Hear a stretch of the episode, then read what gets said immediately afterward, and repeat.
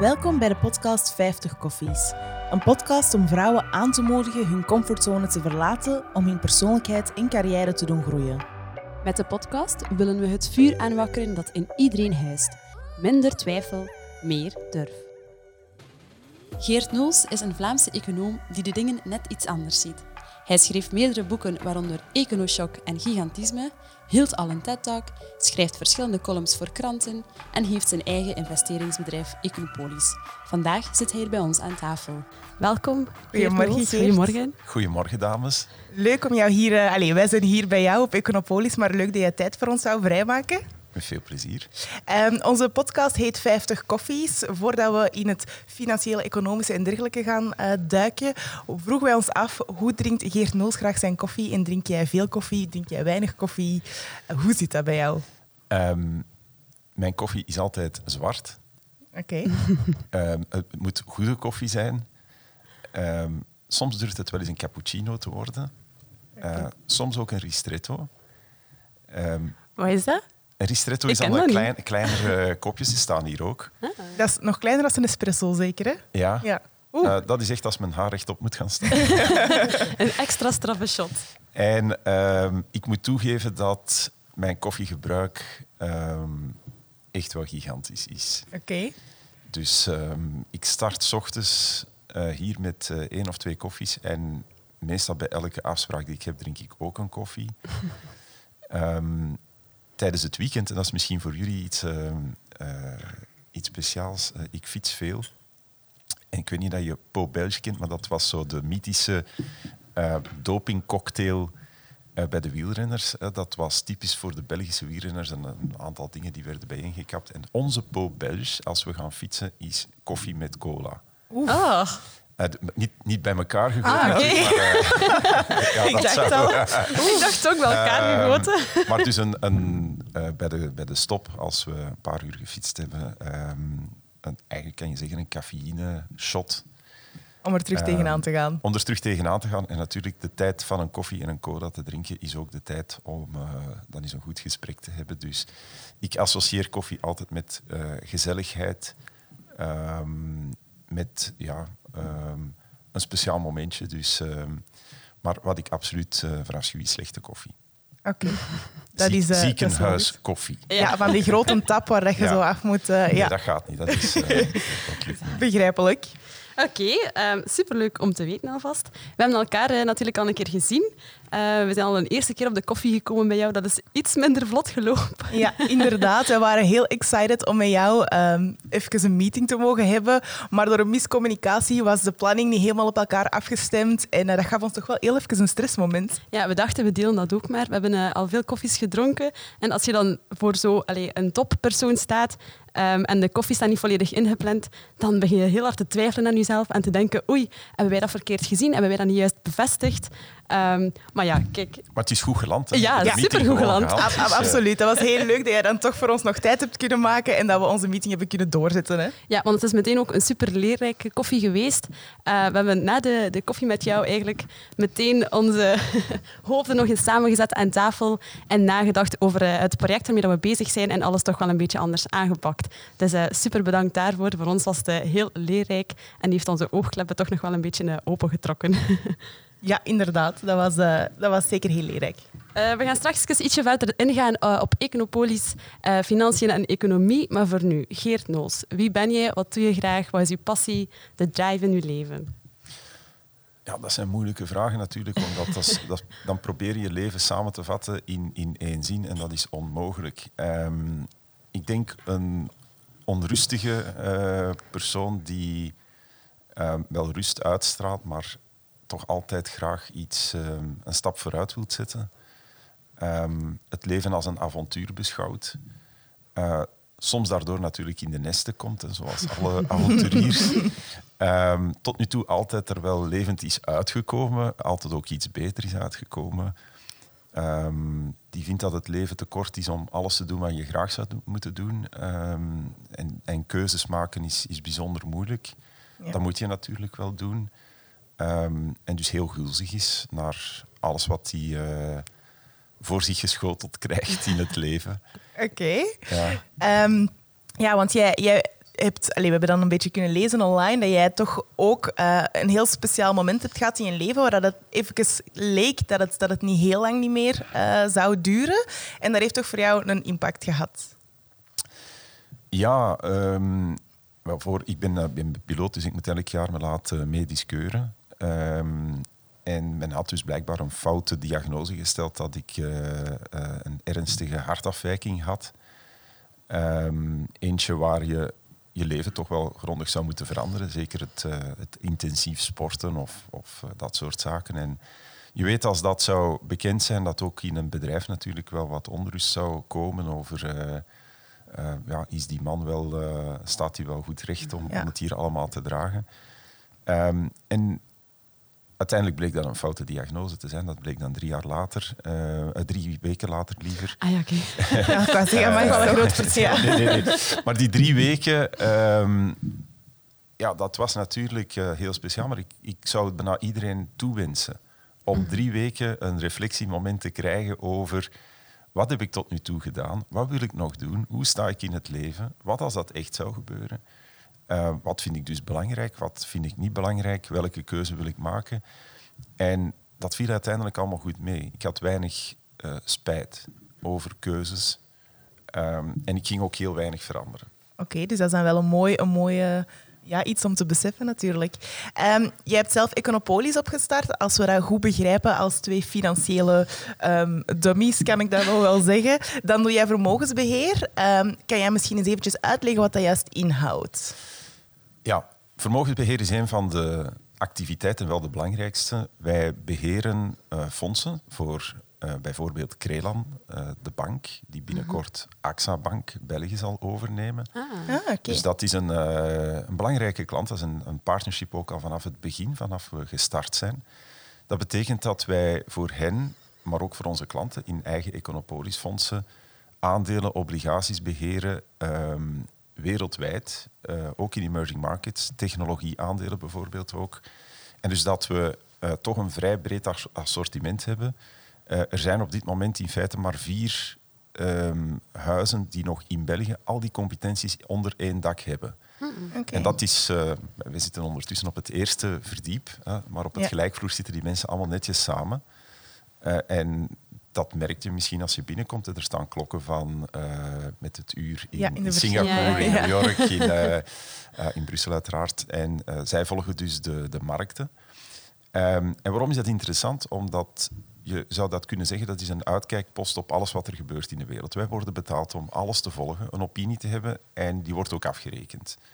Als je een goede opinie hebt, dan zit je goed en dan ga je voor je klanten uh, rendement kunnen halen. Zit je fout, dan, uh, ja, dan is dat het tegenovergestelde. En dat doen wij in een ethisch kader. Dat wil zeggen, als Trump uh, Iran bedreigt, ja, dat is mhm. misschien goed voor defensieaandelen, die kopen we niet. Hè. Dus, ja. Ja, ja, dat is een heel logische link, maar dat soort dingen van, ah, hij gaat dat doen, dan kopen we...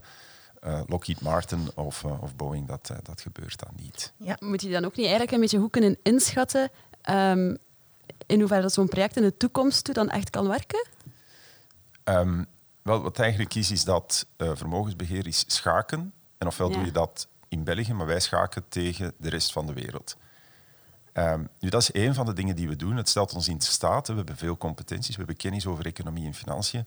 Daarmee doen we ook een aantal consultingactiviteiten. Die doen we samen met Deloitte. Um, en dat gaat vooral over duurzaamheid. Mm -hmm. uh, en dan ja, daarnaast doen we uh, ook nog wel wat andere zaken. Um, we beheren private portefeuilles van families vooral. Um, en opdrachten die uh, ook te maken hebben met, laten we zeggen, raad over financiën en advies voor overheden. Voor sectoren soms, uh, voor individuele bedrijven. Dus dit is een, een competentiehuis over economie en financiën. Maar de, ja, de graadmeter of dat je dat goed doet, is fondsenbeheer, omdat iedereen in de wereld wil um, dit doen. En op die manier kan je vergelijken of dat je goed bezig bent. Dus je zou het heel lokaal kunnen doen, maar we proberen mee te doen in een internationale competitie om ook te zorgen dat ons niveau hoog genoeg ligt en dat we talenten halen. Er zijn niet alleen Belgen in dit huis, er zitten ook uh, een aantal mensen uit het buitenland. We hebben ook een, uh, een antenne in Singapore om de emerging markets. dus daar werken twee van onze mensen. Um, dus je bent verplicht om internationaal te gaan. Ja. Dus het is, het is best wel moeilijk om die raket in de lucht te krijgen. Ja, dat kan ik me voorstellen, ja, inderdaad. Oké, en Econopolis is um, in 2008 na de financiële, allez, bij de financiële crisis eigenlijk ontstaan omdat jij een bepaalde nood zag in de financiële markt of jij zag dat dingen op een bepaalde manier gedaan werden en dat jij dacht van oké, dat kan anders. Hoe was dat voor jou dan ontstaan? Wat, wat, wat was er anders of wat, wat, was er nood aan? Um, ik had een beetje zo zeggen, het, um, mijn eerste liefde in sport. Maar ik was niet goed genoeg om, uh, om, om professioneel te sporten. Maar ik denk, me soms, ik denk soms, stel nu um, dat ik wielrenner was geworden. Dan was ik uh, generatiegenoot geweest van Johan Misseu. Um, en dat is je grote liefde, die sport. En je komt in contact met doping. Wat doe je dan? Dan heb je de keuze meedoen of eruit stappen. Edwig van mm -hmm. topsporter toen, is eruit gestapt. Um, ik denk het, het jammere voor mensen in, in dat soort situaties dat ze geen keuze hebben, dat ze als ze eruit stappen ook hun grote liefde zullen missen. In mijn sector is dat niet noodzakelijk zo. Je kan zeggen, ik ben niet akkoord met die praktijken, maar je kan toch proberen zelf een huis te starten. Misschien een kleintje, we zijn zeer klein, maar ik kan wel proberen de dingen juist te zetten. En dat is wat ik probeer.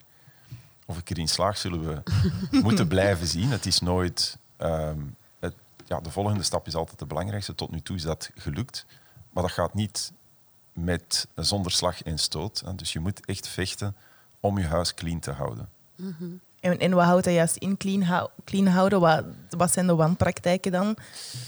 Ja, um, het, um, het meedoen met um, ja, de, de, in, in financiën wordt nogal eens gezegd, ja, als jij het niet doet, doet iemand anders het. Mm -hmm. de, de, opportuniteiten liggen op de tafel, ofwel neem je die, ofwel niet. Mm uh, dus het betekent dat ook je klanten mee moeten willen. Um, dat uw medewerkers mee moeten. En dus iedereen moet aan die verleiding kunnen weerstaan. Um, geld is iets heel eigenaardig. Hè? Uh, uiteindelijk is het, ja, je zou kunnen zeggen, een, een, een grondstof of een, uh, een, een ja, spaargeld soms van mensen. Maar heel veel geld maakt mensen soms uh, heel anders. Het haalt mm -hmm. soms het beste in de mensen boven. Hè. Dat zie je bijvoorbeeld aan uh, filantropische projecten. Ja. Uh, Bill Gates is de rijkste man ongeveer toch op deze aardbol. En die doet met zijn geld ongelooflijk goede dingen. Um, Warren Buffett trouwens ook. Ja. Ze hebben elkaar gevonden daarin. Maar soms doen mensen met centen heel slechte dingen. proberen een machtspositie te verwerven. Mm -hmm. En op zich is dat misschien nog niet slecht, maar om dingen te doen die niet zo ethisch zijn. Ja. Um, geld verandert mensen. Hè. Je moet maar rond jou kijken. Um, mensen worden soms beter, maar mensen worden soms ook slechter. En dus het is, een, ja, het is toch iets, zou je kunnen zeggen, potentieel zeer goed, maar potentieel ook heel toxisch. En dat betekent een continue strijd om mensen uh, de, de verleidingen te laten weerstaan en met die dingen goede dingen proberen te doen. Dus dat is elke dag terug opstaan, daarom dat het ook een toren is hè, die we elke dag moeten verdedigen. Ja. Um, en soms uh, ja, moet je dan wel terug een strijd voeren. En ligt daar dan ook meteen echt wel het, grootste vers allez, het grote verschil tussen Econopolis en dan andere bedrijven die dat vermogensbeheer doen? Dat ik ga natuurlijk niet zeggen correct. dat niemand in de ja. sector uh, die betrachting niet heeft. Um, dat, dat is natuurlijk niet mm -hmm. zo. Maar er is wel een heel felle druk in de sector om mee te doen met de rest. Dat noemt benchmarking. Je moet de benchmark volgen, dus je moet doen zoals iedereen. Um, het vereist wel wat. En dus per definitie zal dat maken dat wij nooit heel, heel groot kunnen worden. Omdat je dan dichter en dichter bij die markt gaat zitten. Uh, dus wij zullen altijd wel een beetje een boutique zijn, hè? dus een, een, een, kleinere. Maar zelfs als we verdubbelen, zijn we nog altijd een boutique. Dus de groeimogelijkheden zijn er zeker nog. En dat zullen we um, zeker doen in de volgende jaren. Um, maar je kan niet meedoen met iedereen, dat gaat niet. Dus dat zijn keuzes die je maakt in het leven. Dus, uh, het leven is geen spel Monopoly waar je op het laatste, uh, als je de meeste hotels hebt verzameld, gewonnen hebt. Hè. Dat is niet zo. Nee, nee inderdaad. Ja. We hebben uh, vorige, allee, vorige week ook samengezeten met Vera Smets en het daarover gaat dat uh, groeien niet per se altijd uh, supergoed is en dat je echt al moet nadenken over wil je groeien en hoeveel wil je groeien. Um, en dat dat ook, toch ook wel iets is waar heel veel mensen um, in de val lopen en denken ik moet groeien, groeien, groeien, groeien. En als ze daar dan zitten, daar eigenlijk niet zoveel vinden. Ehm, ik denk dat ook wel iets is waar wij enorm mee bezig zijn van groeien. In hoeverre is dat nodig? Is dat wel nodig? Is dat niet nodig? En wat wil je zelf echt op dat vlak? Hè? Ja, en wat betekent groeien? Want er zijn verschillende pijlers, denk ik, van, van groei die je kan doen. Waar financiële groei er zeker één van is, maar je hebt ook persoonlijke groei. Of, of allee, je hebt er heel veel verschillende uh, ja, ik zaken denk, van. Dat, dat heb ik ook in het boek proberen te zeggen. Eén, als je een zaak start, moet je zien dat je voldoende kritische massa haalt om, uh, om te kunnen bestaan. Wij zijn niet gesubsidieerd, dus uh, wij moeten eerst ons bestaansrecht afdwingen. Nu, als je weet dat, dat het beantwoordt aan een zekere vraag, dan zal dat lukken. Um, wat iedereen wel moet beseffen, is dat uh, de inspanning elke dag moet gebeuren. Je moet elke dag opstaan. En dat is in de sport uiteindelijk ook zo. Als je wil winnen in de sport, moet je elke dag je trainingen doen. Uh, het is geen leven um, with the rich and famous. Dus het is um, opstaan om zes uur, um, vertrekken naar het werk, toekomen voordat de markten openen, zorgen dat alles in orde is, uh, alles goed doorspreken. bijvoorbeeld vooral zoeken naar opinies die niet akkoord zijn met jou. Mensen challengen zonder dat ze daardoor geïrriteerd worden. Dus dat is een heel moeilijke omgeving. En het lijkt allemaal uh, fancy en, en, en leuk en dergelijke. Um, er zijn zeker leuke kanten en we voelen ons bevoorrecht dat we dat mogen doen. Maar het is best wel hard werken. En zelfs dat klinkt tegenwoordig geen cliché, maar hard werken betekent dat je in feite elke dag, elke nacht, elke vakantie niet kan ontkoppelen. Mm -hmm. Dus dat het een deel van je leven is en dat je daartussen uh, plaatsjes moet zoeken waar je wel eens af en toe iets anders doet, maar volledig ontkoppelen is in deze sport niet mogelijk. Nee, nee want dat verandert constant, die markt. En je exact. hebt daar weinig invloed in als, als speler en je moet wel meegaan natuurlijk. Ja. Je bent econoom. Je hebt als econoom een, een meer unieke kijk op groei binnen bedrijven. En dat het soms, ja, je beschrijft dat heel mooi in je, in je boek Gigantisme, dat bedrijven zo gefocust zijn op snelle groei en dat dat soms meer kwaad doet dan uh, goed. Wat is jouw visie exact op groei? Jij gaat dat beter kunnen vertellen dan, dan wij. Ja, maar ik denk dat je het zelf ook al een deel hebt gezegd. De mens wil groeien. De ja. mens wil vooruit gaan. Dat is vanaf het begin, net als de natuur Uh, maar er zijn verschillende vormen in. En dat is, je zou kunnen zeggen, natuurlijke groei. Hè, degene die gezond blijft. En dan de, de onnatuurlijke groei die meer overgestimuleerd is door uh, allerlei dingen, uh, hormonen of, mm -hmm. of, of, andere middelen die niet lichaams-eigen zijn. En ik denk dat dat belangrijk is als we zouden zeggen, we gaan niet meer groeien. Dat is geen leuke wereld. Dat zou betekenen dat na deze podcast jullie zeggen, we mogen die nooit meer verbeteren. Ja. Terwijl dat het eerste dat je gaat doen, is na de podcast zeggen wat kunnen we beter doen. Ja, wat, wat zijn de lessen? Um, en dat, dat is menselijk. Ja? Dus dat is het gedeelte dat uh, echt wel menselijke groei is. En dan heb je het gedeelte, en dat zou ik... Dat, dat, de ongezonde groei, laten we die dan testosterongroei noemen, die is soms ook heel mannelijk. Ja? Dus um, bijvoorbeeld een imperium bouwen, dat hoeft niet per se. Maar die testosterongroei die zit dan dikwijls toch wel bij de alfamannetjes. Om dingen te doen die niet meer te maken hebben met gezonde groei, maar die te maken hebben met ja, andere uh, ambities, ongeremde ambities, die uh, een hele organisatie uiteindelijk meetrekken. Soms een heel land. Hè. Dus uh, mm-hmm. als je een, een alfamannetje aan het hoofd hebt van je land, um, dat is niet gezond. Maar groei op zich is menselijk. Maar dat is een heel klein percentage, dat is misschien een, een procentje of zo, dat is geen 10% per jaar. Ja.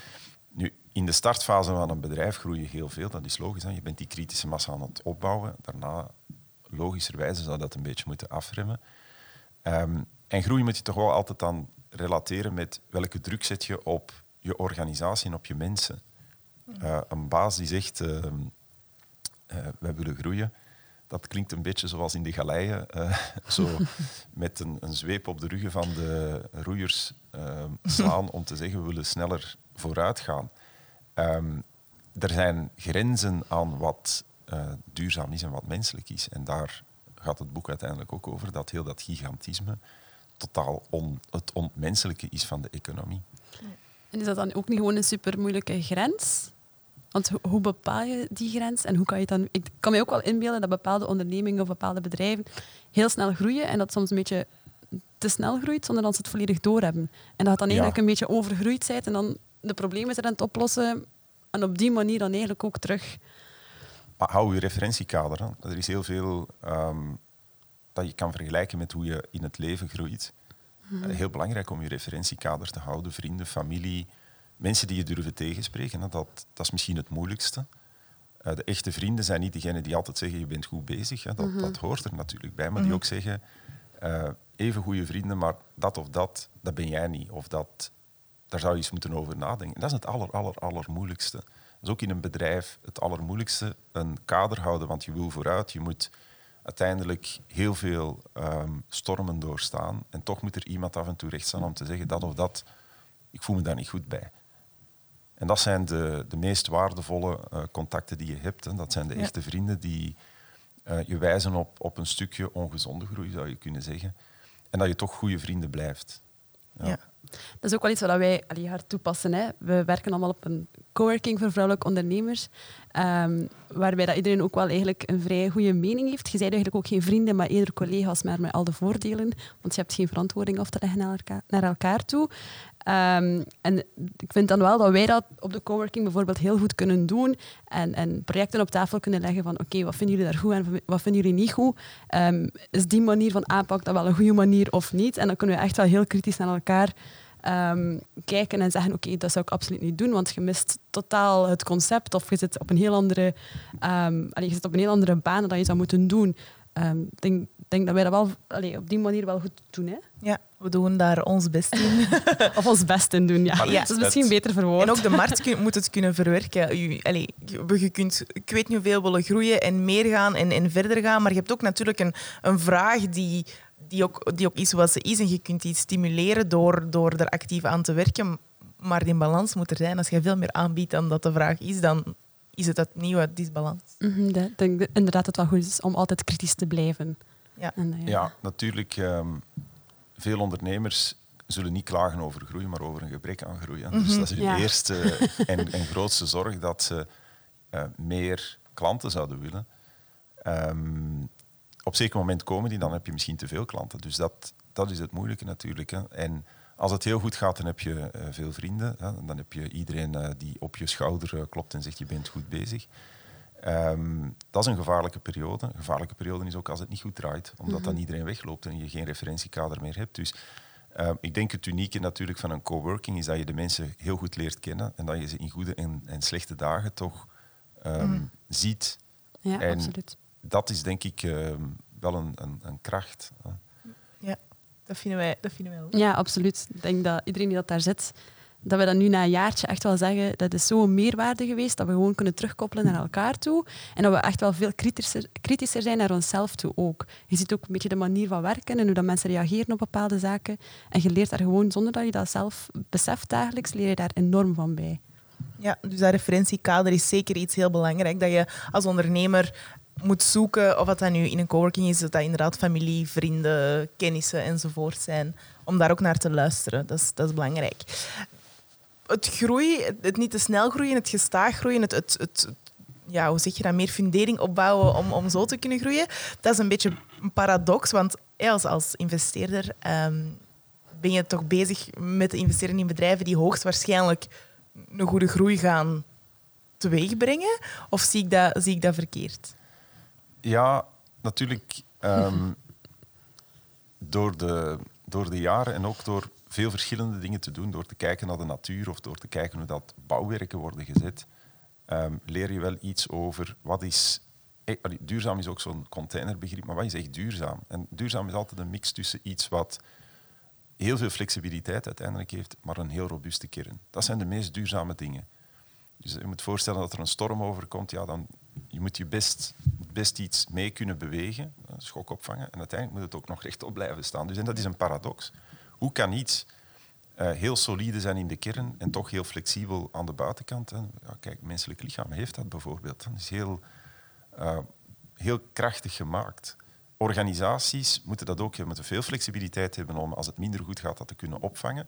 Maar moeten wel een, een kern hebben die heel stevig is. En de, de goede groei is toch meestal traag. Kijk naar de, de natuur. Eh, dingen die heel snel groeien, ehm, leven bijvoorbeeld minder lang. Kijk naar de bomen bijvoorbeeld. Degenen die heel snel groeien hebben een levensduur die meestal eh, korter is. En degenen die trager groeien, die blijven veel langer staan. Ja. Dus ieder moet daarin ook kiezen. Hè. Niet, het doel is niet een, een organisatie misschien te bouwen die honderden jaren meegaat. Hè. Dat, dat hoeft ook niet. Hè. Ook in de natuur zijn er die hun ambitie veel korter is dan, dan anderen. Niet elke boom wil duizend jaar blijven staan, blijkbaar. Dus maak daar keuze in, maar wees wel consequent.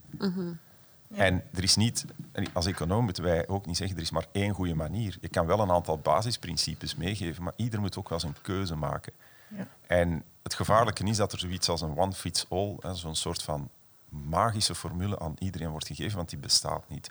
Je moet het zelf een stukje ontdekken, maar leg referentiekader die misschien eh, niet altijd alleen economisch zijn. Kijk naar uw referentiekader rond u, de natuur, uw familie, uw vrienden, andere organisaties. Probeer uit alles iets te leren en maak daar je eigen biotoopje van. En dat is het, het beste. De, het meest pedante dat je kan hebben is zo'n eh, CEO die komt zeggen, dit heeft gewerkt. En dan moet je zeggen, nee, dit heeft voor mij gewerkt. Ja. Maar dit Ja. is geen formule die iedereen moet kopiëren, buiten als je exact hetzelfde misschien wilt doen en dan nog. Ja. Dus maak je eigen, eh, ja, zou je kunnen zeggen, wereldje en wees daarin consequent. Ja. En is dat dan, want je zegt wel iets heel boeiend, je zegt oké, je moet zorgen dat de, de core eigenlijk stabiel is terwijl de rest flexibel is. Is dat dan wat je daarmee bedoelt? Van oké, je moet zorgen dat je heel consequent je business doet? Of zijn er nog andere dingen die ondernemers, eh, onze podcast is voor vrouwelijke ondernemers, ehm, zouden kunnen doen om, om dat te kunnen aanhouden? Wat belangrijk Wel, maar is. als we dat vertalen, hè, die core is dikwijls een ondernemer zelf. Hè, dat is natuurlijk, die moet recht blijven staan. Hè. Iedereen gaat naar hem blijven kijken, hè, man, vrouw. Dus als die core wankelt, ja, dan wankelt heel het eh, gebouw. Ehm, en de flexibiliteit is dikwijls inderdaad ook de medewerkers die verschillende rollen willen spelen. Of ook hun, eh, de tijdsintensiteit willen laten variëren. Hè. Dus als ze meer flexwerker zijn. Ehm, dus dat moet je zelf beslissen. Ja. Want dikwijls is de, de last man standing de ondernemer. Hè. Ja. Ik heb dat gezien bij verschillende bedrijven. hè. Kijk, Elon Musk bij Tesla of eh, Steve Jobs, hè, die, die buiten gesmeten wordt en dan terug wordt gehaald. En zo. Er zijn heel veel voorbeelden van kleine en grote bedrijven waar dat de, de ultieme, eh, ja, zou kunnen zeggen, Ja, de core. sterkte ja. core is die ondernemer die die visie heeft en die misschien door heel weinig mensen nog wilt gevolgd worden, maar die door die visie, die zegt ik wil daar naartoe. Mhm. Als je naar de top van de Mount Everest wil, ja, dan moet je echt heel de tijd blijven doorzetten. Hè. Ja. Koppig, hè? iedereen zegt ja, maar dat, dat lukt niet en, en zoveel mensen falen en dat, dat is heel, heel moeilijk. Dus eh, ik heb ook al een aantal keer in interviews gezegd, niet iedereen moet ondernemer worden. Ik vind dat je best wel ondernemend mag zijn in je leven. Hè? Dat je initiatief neemt, maar ondernemer is een moeilijke sport. Ja. En Ja. de oproep van iedereen moet ondernemer worden, vind ik echt heel, een heel fout advies dat ik zeker niet zou willen geven aan, aan iedereen die luistert. Eh degenen die denken dat die dat kan, die moeten het zeker proberen met voldoende ervaring. En ik vind dat iedereen wel een beetje ondernemer in zijn leven mag zijn, wat dingen proberen, wat avontuur opzoeken. En beseffen dat niet elk avontuur ehm, eindigt waar je het had gehoopt, maar dat altijd Ja. wel iets mee terug naar huis neemt. En ehm, laat ons eerlijk zijn, hè, er wordt een heel sfeertje rondgehangen eh, van het is allemaal leuk en, en het lukt, lukt allemaal. In het leven lukt heel veel niet. Hè. In de sport, zelfs die Merckx verloor het grootste deel van zijn wedstrijden. hè. Wonder maar heel weinig, wonder uiteindelijk veel meer dan ooit iemand heeft gedaan. Maar verliezen is ook een part of life. Ja, En op dat moment eh, moet je ook zien, dat is ook maar een etappe in alles wat erna gebeurt. Hè. Dus zorg dat als je iets verliest, dat dat niet definitief is. En dat ook niemand je dat aanpraat. Ja. Daar wordt heel weinig over gesproken. Ik vind dat, ehm, als ik zelf luister naar podcasts eh, over ondernemen, veel te veel het verhaal wordt verteld dat het altijd wel goed afloopt. Ehm, ja, maar wat is dat, hè? goed aflopen? hè? Dat is dikwijls, loopt het nooit af, het loopt altijd verder. Ja, dat is waar. En tussenin gebeuren er heel veel dingen waar, eh, ja, waar je achteraf eh, zegt van oké, ik ben blij dat we daar nu voorbij zijn. Ik heb eruit geleerd, maar die echt niet leuk was. Hè. Ja, ja ze- zeker. Dat kunnen we, Allee, we zijn zelf twee jaar, drie jaar bezig. In, zelfs in die korte tijdspannen is dat al een hele rollercoaster van heel harde opmomenten en heel harde tegenmomenten. En we, we kennen ook ondernemers die zeven, acht jaar een heel goed bedrijf hebben, hebben opgezet. En, en dat heeft heel goed gedraaid, maar dat dan na acht jaar ook gewoon afloopt. Doordat ze geen funding niet meer krijgen door, door verschillende omstandigheden. waardoor dat mensen zeggen van oké, ja, kijk, het is, het is een korte rit geweest, het, het is niet succesvol geweest, wat dan niet de definitie is, want die heeft misschien acht jaar een heel goed bedrijf gehad. Is, ja, en daarvoor is het misschien ook niet, niet succesvol. Wat, wat is dat niet succesvol? Of Wel, wat is dat? Definieer je wat, wat je succesvol vindt en eh, relativeer ook de, de wonderverhalen. Ik, ik herinner me het verhaal van eh, Cristiano Ro- Ronaldo, hè, dat, de beste voetbal, enfin, een van de beste, anderen zullen zeggen Messi, maar goed, Ja. zeer- zeer goede Eeuwige voetballer. discussie. Ehm, en ehm, iemand zei, ja, ik, eh, ik begon bij, ik dacht dat het ook Manchester United was als, als speler. En ehm, ik dacht, ik wil, eh, ik, ik wil er echt voor gaan. Dus ik ging, eh, ik, ik dacht dat ik de eerste ging zijn in de gym om zeven uur s ochtends. Maar de deur was al open en er was al iemand bezig en het was Cristiano Ronaldo. En dat toont wat, wat het echt is. Hè. De man, ehm, en je kan hem als persoonlijkheid goed of afkeuren, maar eh, topsport is niet op het veld daar wat showkes verkopen, is om zeven uur s ochtends al in de gym zitten, terwijl anderen nog in hun bed liggen. En dat is met ondernemen ook. En dat wordt te weinig beseft. Ja. Dat je ja, jezelf soms wel moet kunnen motiveren om vroeger dan de anderen op te staan, eh, meer te werken en meer te informeren dan dat anderen doen. Ehm, kijk, bijvoorbeeld als ondernemer zeggen, ik ga mijn team motiveren, dat is makkelijk. Ah ja, je moet je team motiveren. Maar wat is dat? Dat is dikwijls gewoon veel meer tijd maken om die mensen, om er naar te luisteren. Om, en, en dat is tijd maken. Dat is niet tien minuten. Ah, ik kan mijn team motiveren. Ah, nu tien minuten mijn team motiveren. nee, dat is ik wil zeggen, ik ga een hele ochtend open houden om tijd te hebben dat de mensen tot bij mij kunnen komen. En dat ook een hand uitsteken dat ze het doen. En die moeilijke gesprekken niet uit de weg gaan. Want dat is zoals in een familie wordt wel wat gezaagd natuurlijk. Hè, van, de koffie is te koud, bij wijze van spreken. Of, eh, de- dus, en daar moet je door. Het zijn mensen. Het zijn geen machines. Het zijn geen dingen die je kan tunen. Ehm, dus dat, dat is de realiteit. En over die realiteit, vind ik, wordt er heel weinig gesproken. Het wordt Ja. allemaal op formules opgeworpen. En alsof het ja, het aftikken is van boksen. Maar het is een houding die je moet hebben, waar je heel sterk ook terug zelf mens moet worden. En zeggen, Ja. hoe zou ik in die situatie mezelf voelen? En wat zou ik dan willen op dat moment dat iemand, me doet, iemand met mij doet, om terug een stap vooruit te zetten? Ja. Is dat voor jou, hè, want je bent eh, econoom, maar daarnaast ook gewoon ondernemer. Is, is dat de core voor jou van een goede ondernemer? Of zijn er nog andere dingen die je, jij zegt in mijn carrière, de mensen die ik als goede ondernemer aanschouw, wat zijn de kwaliteiten, de capaciteiten dat die mensen gelijkaardig hebben? Ik denk dat er een heel groot verschil is tussen ondernemer en manager. En dat je dat echt ook altijd moet zeggen. Een, een goede manager, dat is iemand die een, een rol, een bepaalde functie goed uitoefent. Een ondernemer ehm, is iets helemaal anders. Dat kan een stukje een manager zijn, dat zal hij zeker moeten doen. Maar een ondernemer is de man met de visie, is de man die ook iets creëert, is de man die motiveert, is degene die de lijn houdt. Ehm, dat is niet de manager. Als de manager van het jaar wordt verkozen, dat is iets helemaal anders dan dat de ondernemer van het jaar zou verkozen worden. Ja. En dus ehm, dat is een heel groot verschil. Wat, wat maakt het dat je het bent? Ehm, ja, ik weet het niet. Hè. Wat maakt het dat je op een zeker moment kiest om, om, om voetballer te worden of om, om iets te doen in je leven? Ehm, dat is dat je denkt van, één, ik zou dat wel graag doen. Ja. Ehm, ik denk dat ik het wel zou kunnen. Ik ga het proberen. Maar ook misschien het besef, als het niet lukt, ik ga een andere rol kiezen. Of ik ga me aansluiten bij iemand die een betere ondernemer is, want ik heb gevonden dat ik een betere manager ben. Ehm, dus het, ehm, ja, het is niet eh, iets wat je op school kan leren. Hè. Het is iets wat je als mens moet ontwikkelen zelf. Ja. En een deel ook wel moet hebben, denk ik. Die drive waar je er juist over had, die om zeven uur al naar een gym ja. zijn, hè, waar dat de rest nog, nog slaapt, dat is ook een soort drive die je wel moet vinden in jezelf. Ja, en ehm, te veel wordt ook gedacht dat ondernemers mensen zijn met, met 10, 50, 100 mensen in dienst. Ik zie heel veel heel ondernemende mensen die niemand in dienst hebben. Ja. Ja, klopt. Dat, dat is ook zoiets waar, allee, vind ik, heel veel ehm, onzin over verteld wordt. Onder, heel veel mensen zijn echt... allee, ik, heb, ik, ik kom mensen tegen in het eh, station in Brussel die heel ondernemend bezig zijn met horeca.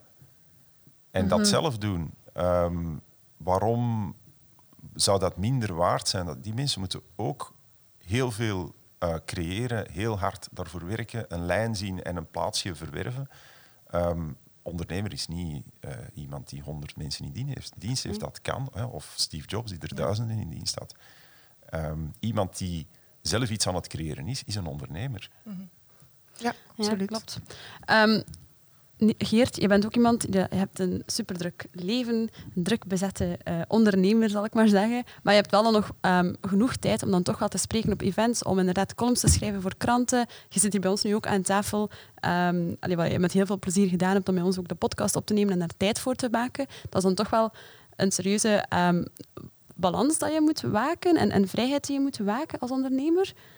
Heb je daar een belangrijke, of, of, een tip dat je kan meegeven aan mensen van oké, het is super druk en ik sta inderdaad elke dag op om 6 uur, 7 uur, voordat al de rest al begonnen is. Uh, maar je, je, zorgt er dan wel voor dat je nog heel veel tijd hebt voor je sport, dat je zo graag uitoefent. Um, voor bepaalde dingen zoals de podcast opnemen, tijd voor hebt voor de krant, voor te gaan spreken. Wat is daar de ultimate key in? Want dat is denk ik super moeilijk om dat allemaal te managen. Maar het zijn ook allemaal opportuniteiten. Um, als, je bezie, als je dat uh, beziet als een verplichting, dan lukt dat niet meer. Nee, ik uh, ben gisteravond naar een leesclub geweest van twaalf uh, gepensioneerde mensen in Mechelen. um, dat is een opportuniteit om nieuwe dingen te leren die ik anders nooit zou zien um, in het biotoop waar ik dan zit, professioneel. Mm -hmm. Dus je moet het een beetje bekijken als een opportuniteit. Je moet het graag doen. Um, je moet selectief zijn. Ja. De, er komt best wel wat op, op, um, via e-mail op je bureau terecht. Waar je moet zeggen, nee, daar, We hebben een beetje geluk gehad. Kijk, ja, dan hebben wij chance gehad. ik heb geen enkele nieuwjaarsreceptie gedaan. Ik, uh, iemand zei, ah ja, uh, kan je komen? Ik zeg, nee, ik kan niet komen. Uh, vrijdag. Ah ja, zal wel naar een nieuwjaarsreceptie moeten. Ik heb er geen enkel gedaan. Ik heb, ik heb niet zo het gevoel dat ik daar naartoe moet gaan. Mm -hmm. Uh, tegenwoordig zie je dan wel de foto's of een aantal uh, flashes verschijnen op uh, social media. En dan denk ik, ik heb het al gehad. Um, ieder zijn ding. Ja. Maar nieuwjaarsrecepties zijn ultra oppervlakkig. Een bron van mij van frustratie, want elk gesprek dat begonnen is, wordt afgekapt door iemand die je aan, aan je mouw trekt en een hapje dat plotseling onder je neus wordt geschoven. En, mm -hmm. Dus het is de oppervlakkigheid troef. Allee, sorry, ieder zijn ding. Ja, ja. Sommigen vinden dat fantastisch. Uh, ik vind dat de oppervlakkigheid. En dat is een keuze. Ja. Uh, ik kijk geen tv. Ja? Ik ook niet. Dus dat is 20 uur per week gemiddeld dat een Belg daarmee Jawel, doormaakt. Sorry. Ja, maar ieder zijn, zijn, Pas op, je kan daar heel veel bij leren. Hè. Dus er is, ja. Uh, dat zijn keuzes die je maakt. Er is ook iets dat um, mensen niet beseffen, maar je kan uren winnen. Je kan twee dingen tegelijkertijd doen. Je mm -hmm. kan een mhm. vergadering op de fiets doen. Ja, absoluut. En Vera Smits, ja. uh, die, uh, degene die op de vorige podcast was, zij, doe, zij wandelt heel graag. En als je met haar een meeting wil, ze heeft ook al een bepaalde naam en een bepaalde klantenbestand, waardoor dat zij toch een, alleen, een autoriteit binnen haar field heeft. En die zegt, als je met mij wilt meeten, dan zal het wandelend in het bos zijn. Maar dat vind ik fantastisch. Ja, onze ja. eerste koffie met Vera was ook uh, al wandelend ja. in, in het bos. Ja. Dat, wel, oké, okay, het is altijd leuk dat iemand ongeveer in dezelfde lijn gaat. Dat maar een fantastische persoon. Ja, is ook zo. Uh, en dat is iets dat ik graag ook zou um, zien als een soort van besmettelijke, een besmettelijk idee. Um, mm -hmm. We doen sommige dingen waar je echt eens over moet nadenken. Is dat wel de goede manier om dat te doen? Ja. Um, is dat echt wel de manier waarop we het moeten doen? En dat is, dat is een... Uh, ja, je, je, je, je doet dingen omdat iedereen het doet. En soms moet je zeggen, maar ik ga dat iets anders doen.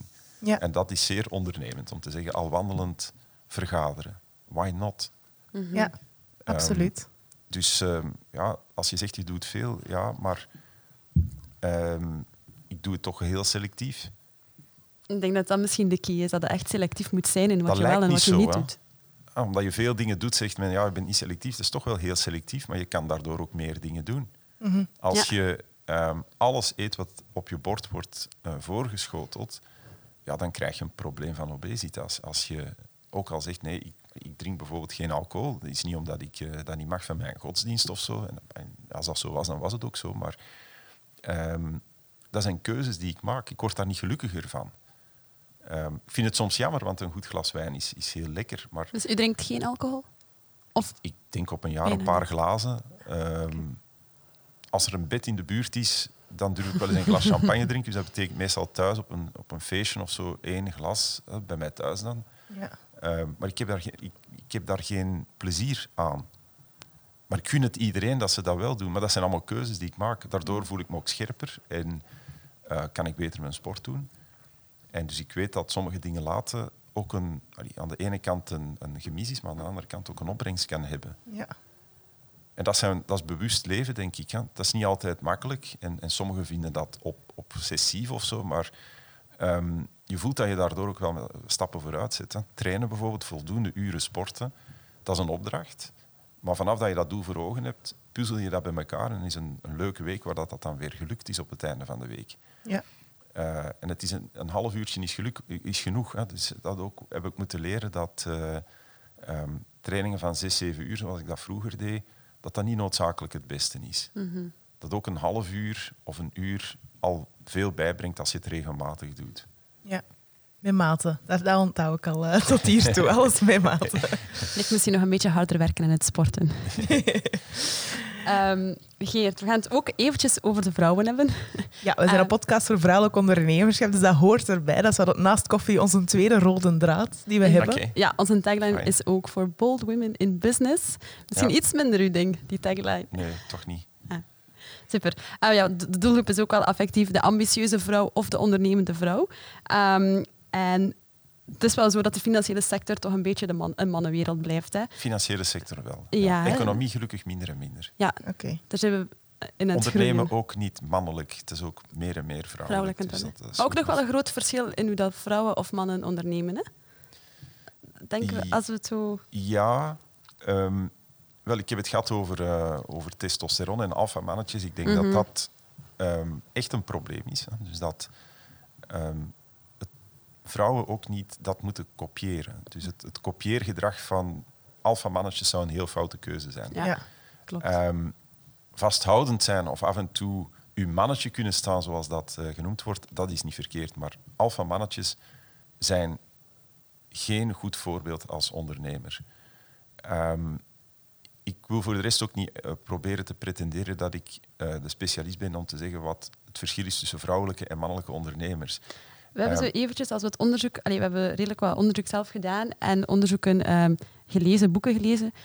Ik denk dat dat toch wel een beetje het grote verschil is tussen um, mannelijke en vrouwelijke ondernemers, is de groeicurve.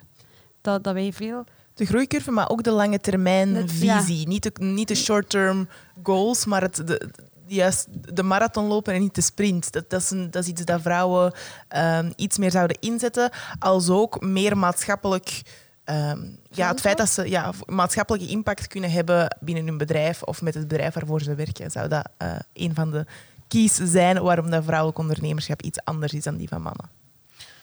Ja, um, dat geloof ik. Hè. Ik denk dat dat it makes sense. Um, mijn raad van bestuur is nu uh, meerderheid uh, dames. dat is een bewuste keuze om evenwicht te brengen. Ja. En om echt een andere visie binnen te brengen. Het zijn allemaal zeer competente dames en laat dat ook heel duidelijk zijn. Het is, dames zijn is niet genoeg. Um, maar wat een bedrijf kan uh, killen, is echt dat testosterongedrag. Mm -hmm. En dat is ook heel natuurlijk. Hè. Je ziet dat in een groep. Hè. Als, er, uh, als het een feestje is met alleen jongens of met jongens en meisjes, dan krijg je al iets anders. Hè een beginnend Met alleen meisjes ook.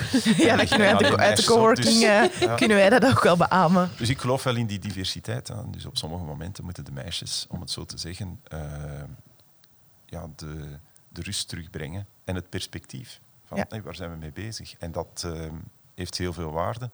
Maar voor de rest, als ik kijk naar, naar ondernemingen, um, kleur en geslacht vallen bij mij volledig weg. Ik, ik kijk naar die onderneming en op, op het einde weet ik niet of het een, een, man of een vrouw was of, of welke kleur dat hij had, maar blijft bij mij een beeld over van een bepaald project. Ja.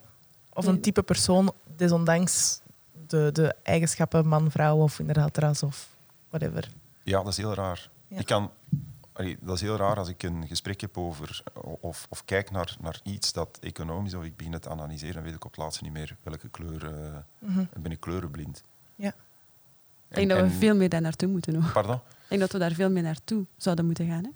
Ja, ik kijk veel meer naar, naar dat project en hoe, hoe het in elkaar is gezet en, en de evenwichten die erin zitten. En bijvoorbeeld waar ik het over had, de robuustheid en de flexibiliteit, hoe dat mensen dat doen. En um, ja, daar denk ik dat die diversiteit toch een heel grote rol speelt. Ja.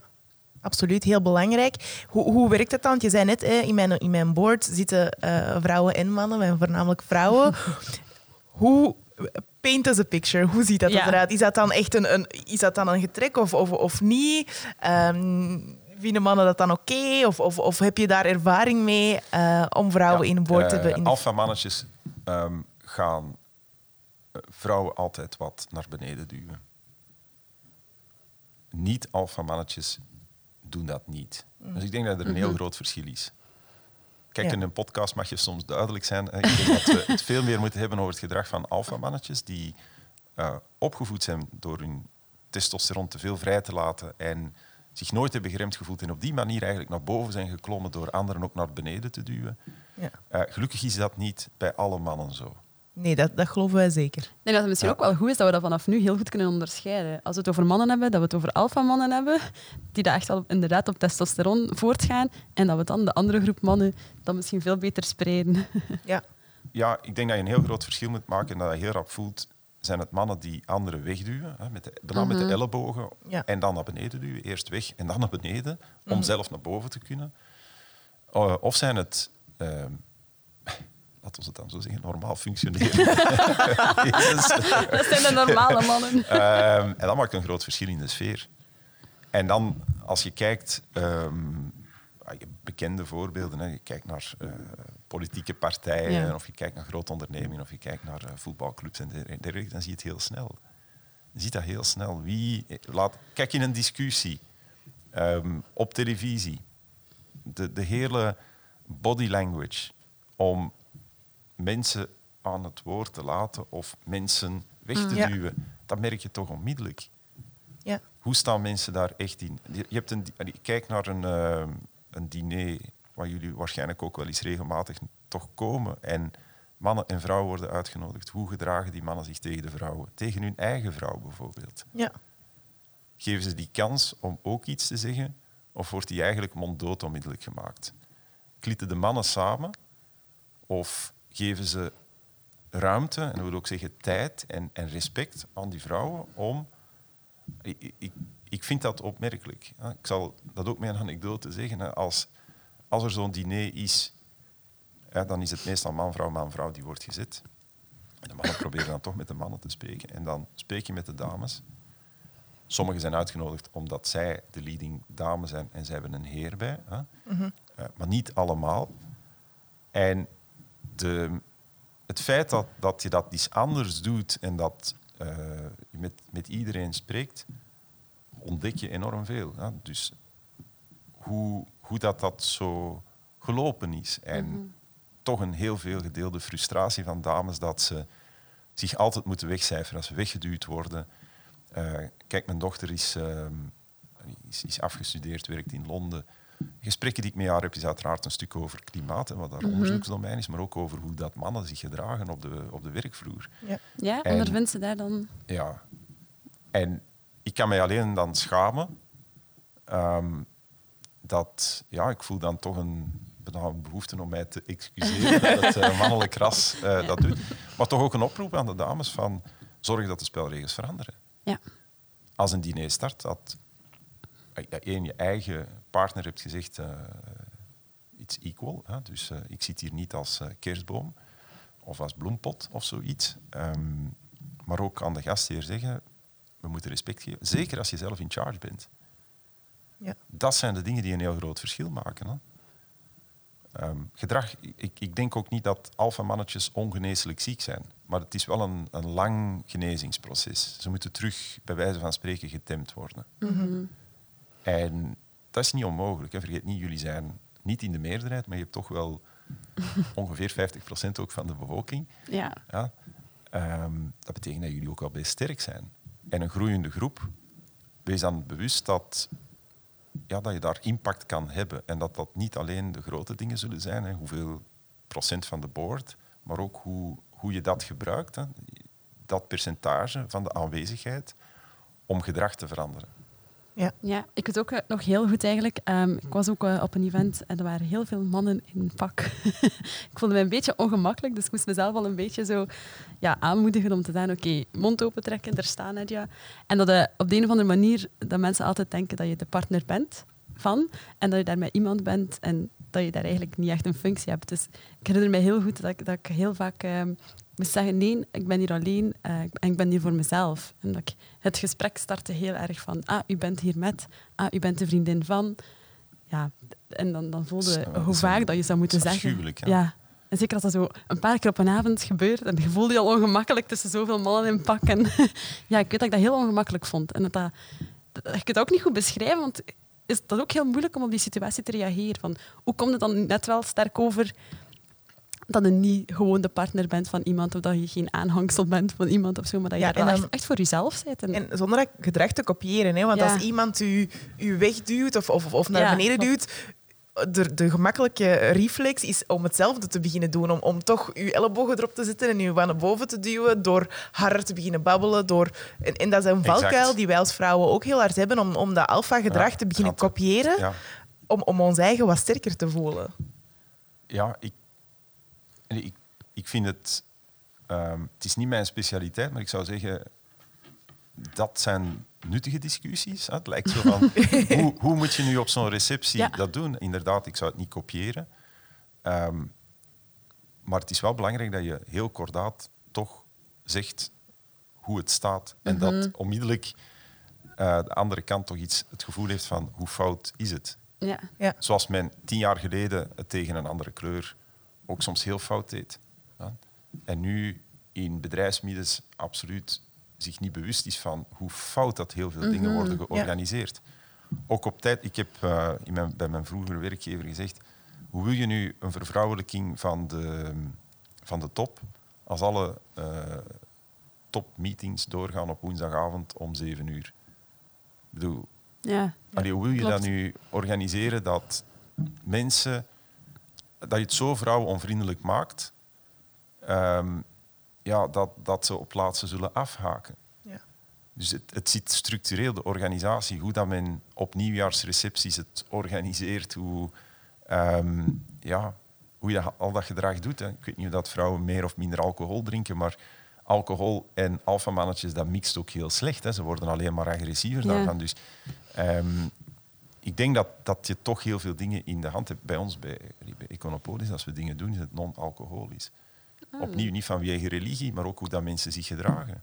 Ja. Mensen blijven rationeler en uh, evenwichtiger als ze geen alcohol nemen. Ja. Mhm. En ik ben verantwoordelijk ook als ze naar huis gaan. Als er iets zou gebeuren, voel ik mij daar ook verantwoordelijk over. Dus ehm, er is werk aan de winkel. En helaas ben ik op een aantal vlakken gewoon amateur die ehm, kijkt naar dingen en zegt, hier kan nog heel veel verbeteren. Ik denk dat dat al een heel verre stap is waar heel veel andere mannen, en niet alleen mannen, ook, ook vrouwen, we zijn zelf ook mhm. niet heilig als het om Allee, vrouwen kunnen heel discriminerend ook zijn. Um, maar ik denk dat gewoon bewustwording al, al een heel grote stap is. En als we dan het dan net gaat, oké, je, hebt, je hebt een board, hè, omdat er, er zijn weinig vrouwen die werken binnen de financiële sector, of, of minder. Maar dat is aan de kant puur van de jobs. Je hebt ook anderzijds de kant van de vrouwen die onderneming zijn en die op zoek zijn naar, naar groeikapitaal, naar, naar fondsen.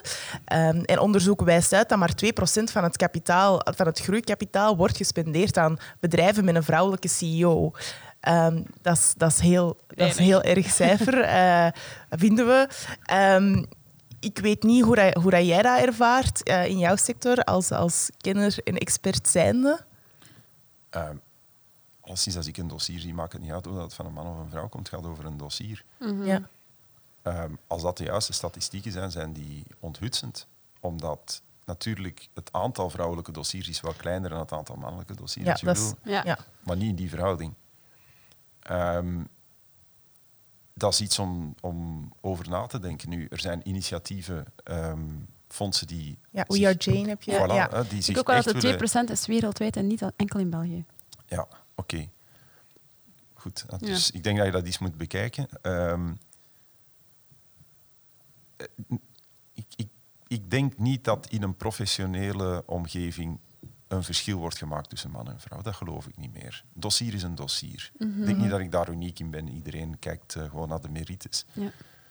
Um, misschien zitten vrouwen ook minder in een kapitaalintensieve uh, omgeving. Hè, dat ze meer in een dienstenomgeving zitten, dat kan ook. Maar um, onderzoek heeft toch uitgewezen dat ondernemingen waar dames ehm, meer aanwezig zijn, en zeker als ze in de leiding zijn, ehm, zeker niet minder presteren. En sommigen lijkt tilten in de richting van zelfs beter presteren. Mhm. Dus bij beleggen is dat ook zo. Hè. Ehm, vrouwen zijn betere beleggers dan mannen. Ah, Uh, omdat, Dat omdat testosteron beleggen alleen short-term Ja. eh, en dus bij de trading, en dus de- dat is echt korte termijnen. De echte Ja. zijn allemaal mannen bijna. Je kijkt naar de films, dat is dus de, de Wall Street films, dat zijn allemaal mannen. Maar als het gaat over beleggen, gaat het over openstaan voor andere opinies en gaat het over een veel langere termijn, gaat het voor dingen te, te zien die misschien met je testosteronbril niet wordt gezien. En dan zijn dames plotseling in het voordeel. Dus hoe langer de termijn, hoe beter dat je eruit komt. Ehm, voilà, dus het betekent, je kan het negatief bekijken, je kan het ook bekijken als een opportuniteit. Dat is wat, ook wat ik tegen mijn dochter zeg, van de wereld is open voor jou. Je, bent, Mhm. ehm, je gaat zien dat de rugwinden in jouw richting gaan komen, eh, maar je moet kunnen volhouden. Je mag niet gecrushed worden door eh, de situatie vandaag. Hè, wat, eh, dat is een, een periode waar ze zal moeten doorvechten. Ehm, om die alfamannetjes die er nog zijn opzij te duwen en te zorgen dat ze haar plaats verdient, omwille van wie ze is. Nee, dat is, eh, dat is zeker waar. Eh, en we gaan eh, met Connie hebben we ook een eh, podcast gepland volgende Ja. week. Die Dus Doe ze veel groeten. zal ik gaan dat zeker doen. zeker doen. En voor vrouwen die op zoek zijn naar eh, groeikapitaal, zo hebben wij een paar ondernemers die we kennen die na 1, 2 jaar heel hard alles geven, zelf tegen een soort plafond lopen of tegen een muur lopen, omdat ze niet kunnen groeien doordat er geen investeerders zijn, omdat ze daar wat tegenaan lopen. Wat zijn tips?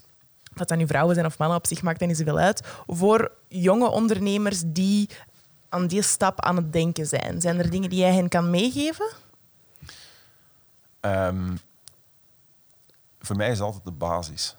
Zie dat je een goed businessplan hebt en zorg dat mensen die daar verstand van hebben je begeleiden. Ehm, soms zijn er echt wel goede redenen waarom dat je geen geld krijgt. Dus geld krijgen is ook een verantwoordelijkheid. Dus Ja. voordat je klaagt dat je geen geld krijgt, moet je misschien zeggen... Alle geluk dat ik daar geen geld heb gekregen. Dat was gewoon een slecht plan. Ehm, dan komen we tot de categorie goede plannen die geen geld krijgen. Dat denk ik gebeurt minder. Dus het eerste dat je altijd moet doen, en dat, hoe pijnlijk dat, dat ook is, is altijd de, de vraag ook bij jezelf stellen. Ja. Verdiende dit plan geld? En, Of en kon ik het doen met minder geld? Hè? En eh, als je denkt dat het unfair is, ga opnieuw naar iemand die je businessplan kan bekijken en die u ook kan helpen om tot aan die centen te geraken. Ja. Ja. Maar ehm, de eerste reflectie is altijd toch zelfreflectie. Ja, absoluut. Ja, zeker, absoluut. zeker. Denk dat, Niet alles verdient geld. En ehm, ik denk dat er op dit moment zeer veel geld aanwezig is. En dat hoef ik jullie niet te zeggen. Maar goed, het plan moet ook wel eh, rechtop staan. Ja. En wat, wat maakt voor jou dat een businessplan uitspringt naar een ander? Wat, wat zijn daar de key elementen van? Die toch zeker moeten terugkomen voor dames die aan het denken zijn om eh, kapitaal op te halen? Ja, een vorm van eh, realisme en een vorm van ambitie. Dus opnieuw zo'n stukje... Je moet een core hebben die recht blijft staan. En dan een, een stukje ja, de, de wielen om vooruit te gaan.